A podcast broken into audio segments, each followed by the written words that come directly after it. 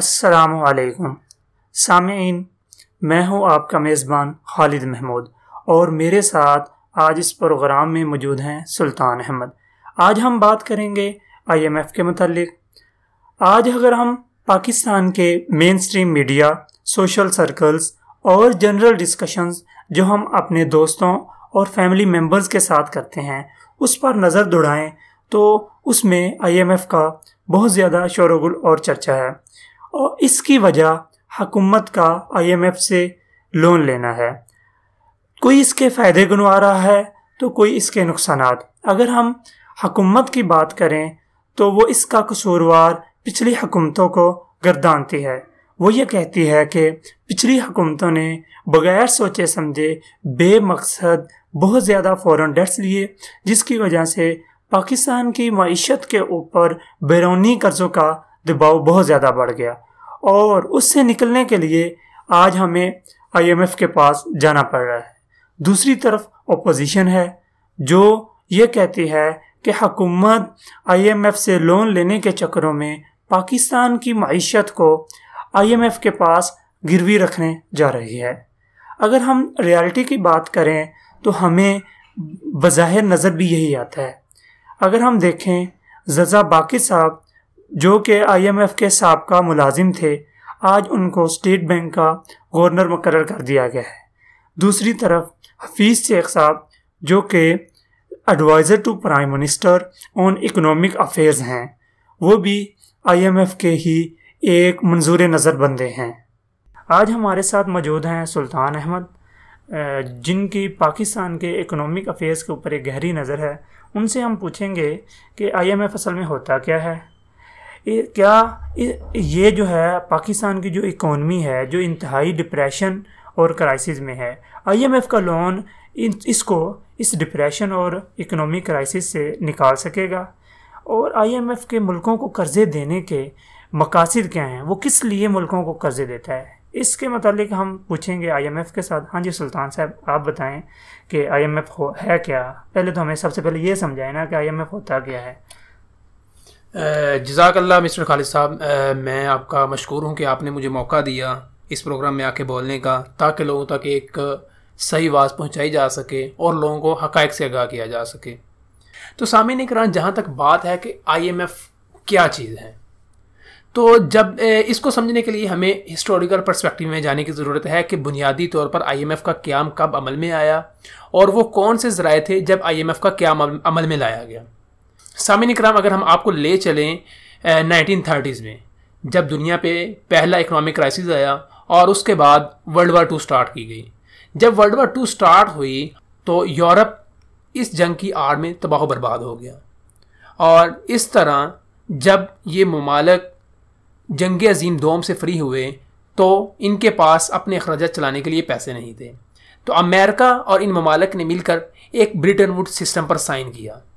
Britain would system کے تحت دنیا سے سونے کو ایز اے ریزرو کرنسی ختم کر دیا گیا اور ممالک کے درمیان تجارت آرٹیفیشل ڈالر کے تھرو کی جانے لگی۔ اور آئی ایم ایف اور ورلڈ بینک کا قیام عمل میں لایا گیا تاکہ لوگوں کو گرانٹس ایڈس اینڈ لونس کے ذریعے ڈیولپمنٹ ایکسپینڈیچر کیا جا سکے۔ سامعین کرام، یہ تو ہے اس استعماری ادارے کی حقیقت جو ہمیں بتائی جاتی ہے۔ اچھا سلطان بھائی، یہ بتائیں کہ آئی ایم ایف کے لون ملکوں کو لونز دینے کے مقاصد کیا ہیں؟ وہ کس لیے لون دیتا ہے؟ مثلا میں اگر ایک ادارہ ہے جو ایک ورلڈ وائڈ کام کر رہا ہے، تو اس کے کوئی آبجیکٹیوز تو ہوتے ہیں نا؟ وہ کوئی ایسے تو نہیں نا کوئی بھی کسی کو پیسے دے دیتا ہے اس کیپلس سسٹم ہے جہاں پہ ہر چیز جو ہے وہ فائدے کی بنیاد پہ چلتی ہے۔ آپ کو بھی پتہ ہے، مجھے بھی پتہ ہے کہ اگر میری منفت ہے تو میں کسی کو کچھ دوں گا، اگر نہیں ہے تو میں نہیں دوں گا۔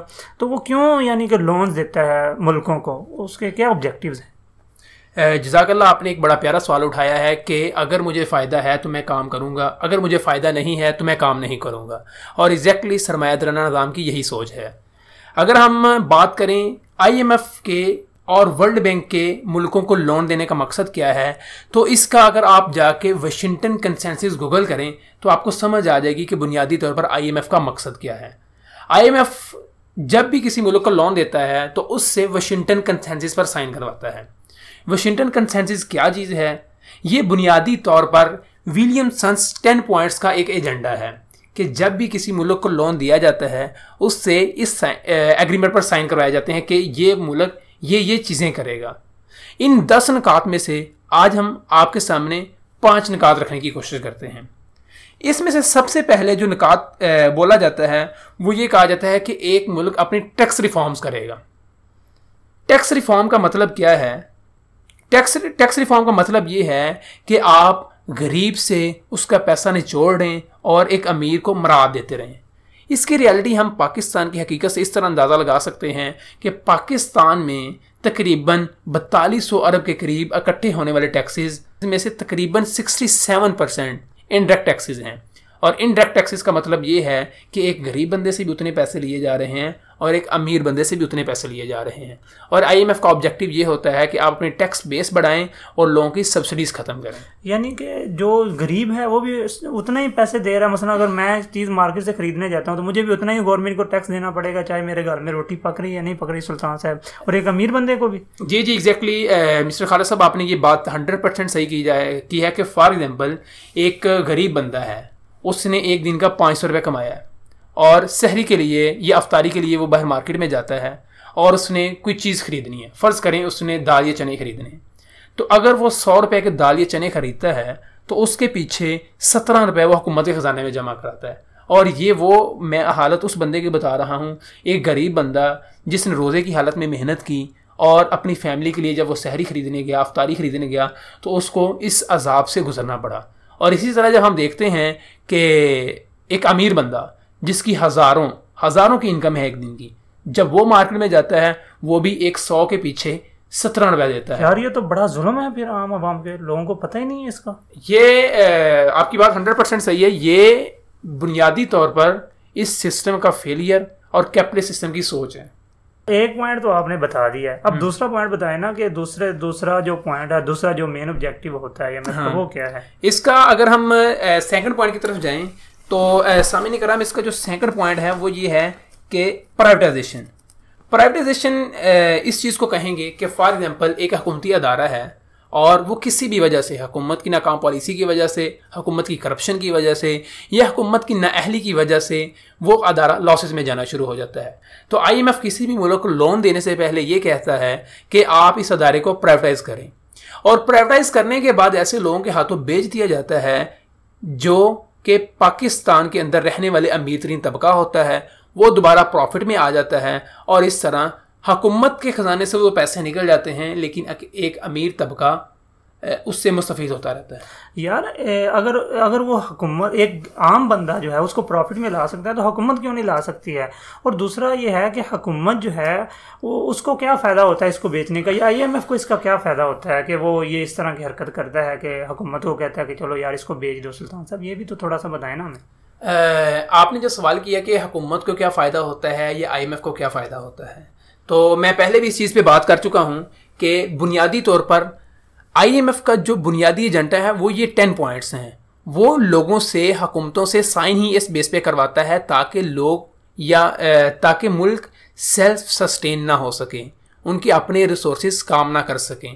بجائے وہ آ کے حکومتوں کو کہے کہ آپ اپنے اسٹیٹ اور اینٹیز کو ٹھیک کریں اور ان کو پروفٹ میں لے کے آئیں، وہ ان کو کہتے ہیں ان کو بیچ دیں۔ یعنی کہ آپ پچھلے دیکھ سکتے ہیں، O G D C L کی ایگزامپل لے لیں پی ٹی سی ایل کی ایگزامپل لے لیں، کہ جب یہ حکومتی تحویل میں تھے تو یہ لاس میں جا رہے تھے، لیکن جب اس کو دو تین مگر مچھوں نے خرید لیا تو یہ پروفٹ میں آنا شروع ہو گئے۔ تو اس طرح ایک ایسے ادارے جو اربوں کا پروفٹ کما سکتے ہیں، وہ حکومت کی تحویل سے باہر گزر جاتے ہیں۔ جزاک اللہ خیر۔ اب تیسرا پوائنٹ بتائیں کہ تھرڈ پوائنٹ تھرڈ آبجیکٹو جو ہے آئی ایم ایف کا وہ کیا ہے؟ آئی ایم ایف کا جو تھرڈ آبجیکٹو ہے، وہ ہے، وہ یہ ہے کہ ٹریڈ لبرلائزیشن یعنی کہ تجارت کی آزادی دے دینا۔ یہ سننے میں تو پوائنٹ بہت ہی اچھا لگتا ہے، لیکن تجارت کی آزادی کا مقصد کیا ہے؟ تجارت کی آزادی کا بنیادی طور پر مقصد یہ ہے کہ آپ کسی بھی بندے کو کوئی بھی چیز خریدنے کا حق دے رہے ہیں۔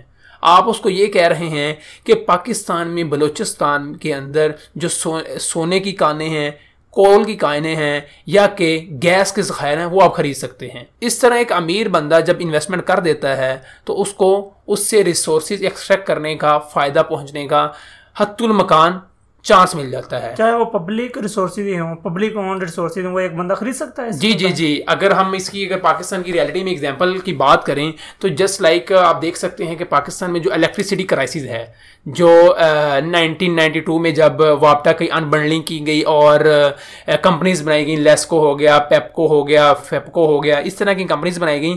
اور اسی طرح اس وقت نائنٹین نائنٹی ایٹ میں I P Ps model launch کیا گیا پاکستان میں۔ جب I P Ps model launch کیا گیا تو آئی پی پیز ماڈل میں ہم دیکھتے ہیں کہ کچھ لوگوں کو بجلی بنانے کے لیسنس دیے گئے۔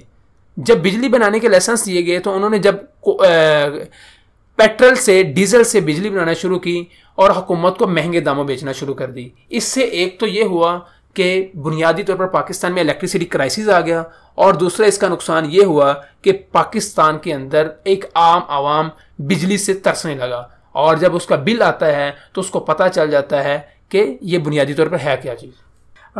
اس کا مطلب تو پھر یہ ہوا کہ پاکستان میں آئی ایم ایف کا آبجیکٹو یہی ہے کہ حکومت کو کسی کام کا نہیں چھوڑنا ہے۔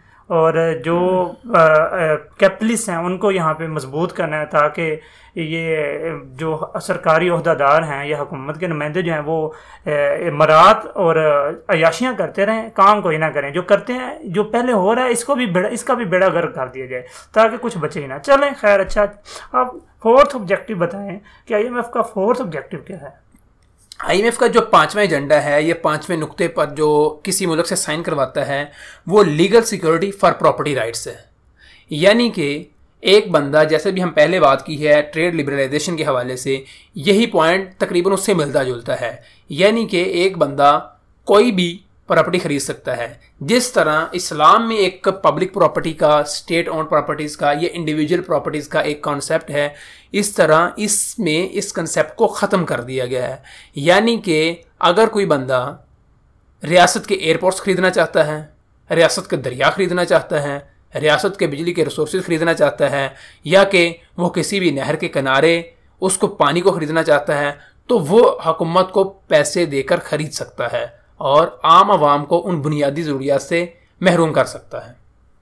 اچھا ٹھیک ہے۔ اس کا مطلب اپوزیشن کسی حد تک ٹھیک بھی ہے جو وہ پوائنٹ اٹھا رہی چلیں آپ اب اب آپ ہمیں بتائیں کہ آئی ایم ایف کا پانچواں مین آبجیکٹیو جو ہے وہ کیا ہے؟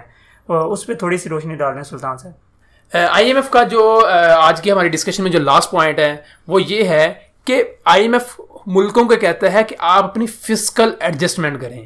دیکھنے میں ورڈ سننے میں ورڈ بڑے خوبصورت لگتے ہیں، لیکن فزیکل پالیسی ایڈجسٹمنٹ کا مطلب یہ ہوتا ہے کہ حکومت اپنے ٹیکس کے ذرائع بڑھائے اور اپنے اخراجات کام کرے۔ اخراجات کام کرنے کا مطلب یہ نہیں ہوتا کہ حکمران اپنا خرچہ کم کر دے، بلکہ اخراجات کم کرنے کا مطلب یہ ہوتا ہے کہ عوام کو بنیادی ضروریات سے محروم کر دیا جائے۔ یعنی کہ لوگوں کو جو پہلے ہیلتھ فیسلٹیز مل رہی تھیں، اب وہ بجٹ میں کم کر دی جائیں گی۔ لوگوں کو جو ایجوکیشن کے ذریعے لوگوں کو تھوڑی بہت تعلیم دی جا رہی تھی، وہ کم کر دی جائیں گی۔ اگر لوگوں کو بجلی پر کوئی رعایت دی جا رہی تھی، کوئی سبسڈی دی جا رہی تھی، اس کو ختم کر دیا جائے گا اور اس کے بدرجے ٹیکسز بڑھا دیے جائیں گے۔ یعنی کہ اگر ٹیکسز پہلے لوگوں سے سترہ فیصد اکٹھے کیے جا رہے ہیں، تو ہو سکتا ہے اس کو اٹھارہ فیصد لے کے جا، لے کر جایا جا سکتا ہے۔ کارپوریٹ ٹیکسز کو بڑھایا جا سکتا ہے۔ آپ کا پراپرٹی ٹیکس بڑھایا جا سکتا ہے۔ اس کو کہتے ہیں فسکل پالیسی ایڈجسٹمنٹ۔ تاکہ ایک غریب بندے سے روٹی چھینی جا سکے اور امیر امیر سے امیر تر ہوتا جا رہا ہے۔ اس کا مطلب یہ ہے سلطان صاحب کہ ہم تیار ہو جائیں۔ جیسے ٹریڈ لبرلائزیشن کی آپ نے بات کی اور اس کے بعد یہ فزیکل پالیسی کی بات کی۔ اس کا مطلب یہ ہے کہ ایک طوفان آنے والا ہے انفلیشن کا اور مہنگائی کا، جس کے ذریعے عوام، جو غریب عوام، پہلے ہی انتہائی ظالمانہ ٹیکسیز کے ذریعے پس چکی ہے ان کو مزید جو ہے نا وہ ان کے اوپر مزید برڈن بڑھا دیا جائے اور ان کو مزید جو ہے وہ اس سسٹم کے ذریعے دبایا جا سکے اور اس کے اوپر ظلم کیا جا سکے۔ اس کا مطلب ہم تیار رہیں بالکل۔ چلیں خیر اچھا آج پھر ہم بات کرتے ہیں سلطان صاحب، آپ ہمیں یہ بھی تھوڑا سا بتا دیں پھر کہ کیا واقعی چلیں، یہ ہم ظلم بھی سہ لیں گے۔ ہم عوام اس کو برداشت کر لیتے ہیں ایک دفعہ۔ چلیں یار، ایک دفعہ یہ پھر کیا، یا پھر اس کے ذریعے دوبارہ پھر ہمیں پانچ سال کے بعد پھر آئی ایم ایف کے پاس ہی جانا پڑے گا اور ہم پھر اسی نہج پہ کھڑے ہوں گے جس نہج پہ آج ہیں۔ کہ آج ہم یہ اگر برداشت کر لیتے ہیں، غریب عوام جو ہے ہماری، اس ظلم کو برداشت کر لیتی ہے، تو آج سے پانچ سال بعد اس کے حالات بہتر ہو جائیں گے اور پھر ہم ایسا ایسا اس کو کم کرتے جائیں گے۔ کیا واقعی یہ حل ہے یا یہ لولی پوپ بھی ہے جو عوام کو دیا جا رہا ہے؟ جزاک اللہ، آپ نے بہت اچھا سوال اٹھایا۔ اس سوال کا جواب حاصل کرنے کے لیے ہمیں پاکستان کی ہسٹری میں جانا پڑے گا۔ یہ جو لون پیکج پاکستان نے اویل کیا ہے، یہ three year extended facility program ہے۔ یعنی کہ تقریباً تھرٹی نائن منتھس کے لیے پاکستان آئی ایم ایف کے مطابق چلے گا۔ کوارٹرلی رپورٹس اس کو سینڈ کرے گا کہ ہم نے یہ یہ فزیکل ایڈجسٹمنٹ کی ہیں اور اس کے بدلے آئی ایم ایف ٹرانچز میں یا پھر انسٹالمنٹ کے تھرو اماؤنٹ ریلیز کرتا رہے گا۔ لیکن کیا یہ پاکستان کا آئی ایم ایف کے ساتھ یہ پہلا معاہدہ ہے ایکسٹینڈیڈ فیسلٹی پروگرام یا کہ اس سے پہلے لے چکا ہے؟ تو آپ کی انفارمیشن کے لیے میں بتانا چاہوں گا کہ پاکستان اس وقت بائیسواں پروگرام میں انٹر ہو رہا ہے۔ یا کہہ لیں کہ پاکستان آئی ایم ایف کے ساتھ بارہ مئی کو بائیسویں پروگرام میں انٹر ہو چکا ہے۔ اس کا مطلب یہ ہے کہ اگر I M F I M F کا پروگرام اگر پاکستان کی اکانومی میں یا غریب کی غربت ختم کرنے میں یا امیر کی امیری کو تھوڑا سا کم کرنے میں اگر کوئی کردار رکھتا ہوتا تو آج سے پہلے پروگرام میں وہ کام ہو جاتا۔ دوسرے یعنی اکیس لے چکے ہیں ہم پہلے۔ جی جی۔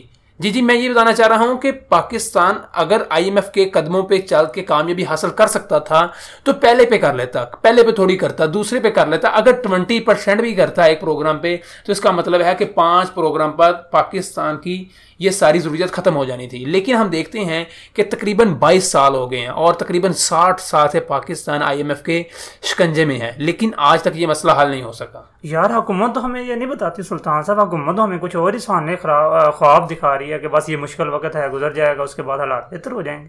یہ خالد صاحب، آپ کے سامنے ہے اس میں میری کوئی اپنی ذاتی رائے نہیں ہے، یہ پاکستان کے حقائق ہیں، آپ نیوز پیپر پر جا کے دیکھ سکتے ہیں ایون کہ نیوز پیپر چھوڑیں آئی ایم ایف کے پروگرام میں جائیں یعنی کہ آئی ایم ایف کی ویب سائٹ پہ جائیں، ادھر جا کے سرچ کریں کہ آل کنٹریز کی ایک لسٹ آ رہی ہوتی ہے، آپ ادھر پاکستان پہ کلک کریں تو وہ پوری ہسٹری بتا دے گا کہ پاکستان نے کس ایئر میں کتنے لون کن کنڈیشنز پہ لیا چلیں، اب حل بتائیں پھر، حل کیا ہے اصل میں؟ اگر چلیں، یہ تو پھر ایک رولی پاپ ہی ہوا۔ تو آپ ایک، چونکہ پاکستان کی معیشت کے اوپر ایک گہری نظر رکھتے ہیں، دیکھ رہے ہوتے ہیں، تو ہمیں پھر بتا دیں کہ یہ اگر حل نہیں ہے، یہ ایک لولی پاپ ہے، اور اس کے ذریعے تو مہنگائی کا ایک طوفان آنے والا ہے، اور جو ہماری اکانومی پہلے ہی جس کا بیڑا کر گیا وہ مزید جو ہے، وہ کرائسس میں چلی جائے گی۔ تو پھر اس کو نکالنا کیسے ہے؟ کیا کوئی حل ہے پاکستان کے اکانومی کو بہتر کرنے کا یا نہیں؟ خالد صاحب یہ ایک بڑی ہی سادہ بات ہے۔ اس میں کوئی راکٹ سائنس نہیں ہے کہ اس کو اکانومی کو پاکستان کی اس اکانومی کو اس بحران سے کیسے نکالا جا سکتا ہے۔ یعنی نکل سکتی ہے۔ اس کے صرف آپ کو دو کام کرنے ہیں۔ پہلا کام یہ ہے کہ پاکستان کا جو فائڈ کرنسی سسٹم ہے یعنی کہ پاکستان کا ڈالر بیس کرنسی سسٹم ہے اس کو جنگی بنیادوں پر ختم کر دینا چاہیے۔ اور دوسرا کام یہ ہے کہ پاکستان کو جو انٹرنیشنل ٹریڈ ہے وہ پاکستان کو سونے اور چاندی میں کرنی چاہیے۔ اچھا اس کو اگر میں ایکسپلین کرتا جاؤں تو پہلے پوائنٹ کا مطلب یہ ہے کہ جب ہم بات کرتے ہیں پاکستان میں انفلیشن آنے کی، مہنگائی کا ایک طوفان آنے کی، تو یہ تب ہوتا ہے جب حکومت نوٹ چھاپتی ہے۔ حکومت سے، حکومت کے نوٹ چھاپنے سے یہ نقصان ہوتا ہے کہ مارکیٹ میں نوٹ زیادہ آ جاتے ہیں جبکہ ذرائع پیداواری کم رہتے ہیں، جس کی وجہ سے پاکستان میں کرنسی کی ویلیو کم ہو جاتی ہے۔ تو جب ہم اپنے نظام کو، اپنی کرنسی کو سونا اور چاندی بنا لیں گے، تو حکومت اس طرح کے نوٹ چھاپ ہی نہیں سکتی۔ کیونکہ آپ کا علیہ السلام کے حکم کے مطابق صرف اور صرف سونا اور چاندی ہی ریاست کی کرنسی ہو سکتے ہیں۔ اسی طرح اگر میں بات کروں پاکستان کے بیلنس آف پیمنٹ کرائسس کے بارے میں، تو جب ہم، آج ہم آئی ایم ایف کے پاس جاتے ہیں ڈالر حاصل کرنے کے لیے، تو جب ہم پاکستان کے اندر سونے اور چاندی کے ذخائر کو انٹرنیشنل ٹریڈ کے لیے یوز کرنا شروع کر دیں گے۔ ڈالر کی ضرورت ہی نہیں رہے گی۔ اس طرح ہم آئی ایم ایف سے چھٹکارا حاصل کر سکتے ہیں۔ اور انشاءاللہ آنے والی اسلامی ریاست، خلافت راستہ، وہ نہ صرف آئی ایم ایف کے پیکجز کو ختم کرے گی، بلکہ جنگی بنیادوں پر ریاست کی کرنسی کو سونا اور چاندی میں بدل دے گی اور انٹرنیشنل ٹریڈ کو ڈالر کی بجائے سونے اور چاندی میں کر دے گی۔ یہ پھر تو آئی ایم ایف کے اوپر ہمارا ہمارے اوپر کوئی ہولڈ ہی نہیں رکھ سکے گا نا امریکہ۔ جب ہماری ڈالرز جو ہیں ڈالر بیس جو اکانومی ہے وہ چھٹکارا ہو جائے گا تو پھر تو یہ خالد صاحب ہمارے لیے کام بڑا سلطان صاحب آسان نہیں ہو جائے گا۔ آپ کا کیا خیال ہے؟ جی جی جی۔ میرا کہنے کا مطلب یہی ہے کہ اگر ہم آئی ایم ایف سے چھٹکارا حاصل کر سکتے ہیں تو غریب کو ایک آسان زندگی گزارنے کا موقع مل جائے گا۔ بہت شکریہ سلطان صاحب۔ آج ہم نے بات کی آئی ایم ایف کے متعلق کہ آئی ایم ایف ہے کیا چیز، اس کے ملکوں کو قرضے دینے کے مقاصد کیا ہیں، اور یہ قرضے ملک کی معیشت کے اوپر کیا کیا برے اثرات مرتب کرتے ہیں۔ اس کے ساتھ ساتھ ہم نے بات کی اسلام کی کہ اسلام اس مشکل معاشی صورتحال سے نکلنے کا کیا حل دیتا ہے۔ سامعین کرام، آج کے پروگرام سے اتنا ہی۔ دوبارہ پھر حاضر ہوں گے ایک نئے پروگرام میں۔ ایک نئے تجزیے کے ساتھ تب تک کے لیے اللہ حافظ۔